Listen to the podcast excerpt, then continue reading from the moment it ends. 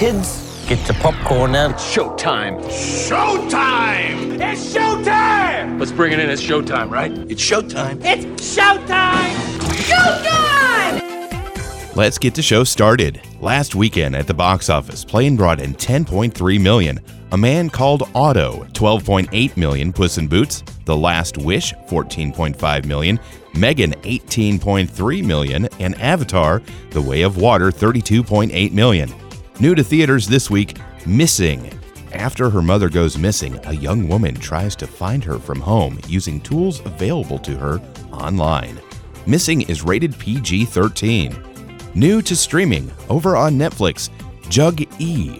Earth has been devastated by drastic climate change, and humankind migrates to new shelters in outer space. A civil war occurs that continues for decades and leads to the creation of the ultimate AI combat warrior.